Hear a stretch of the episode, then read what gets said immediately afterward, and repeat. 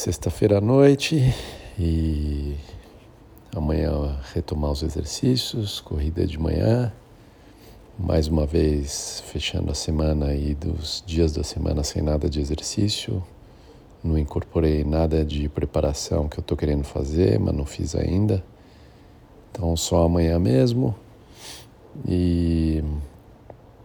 Mas aquele lado bom de também o corpo não estar sob estresse, o que dá uma sensação de bem-estar quando não tem nada que está te incomodando, seja lesão, seja alguma outra coisa no corpo, parece que é, faz uma diferença grande.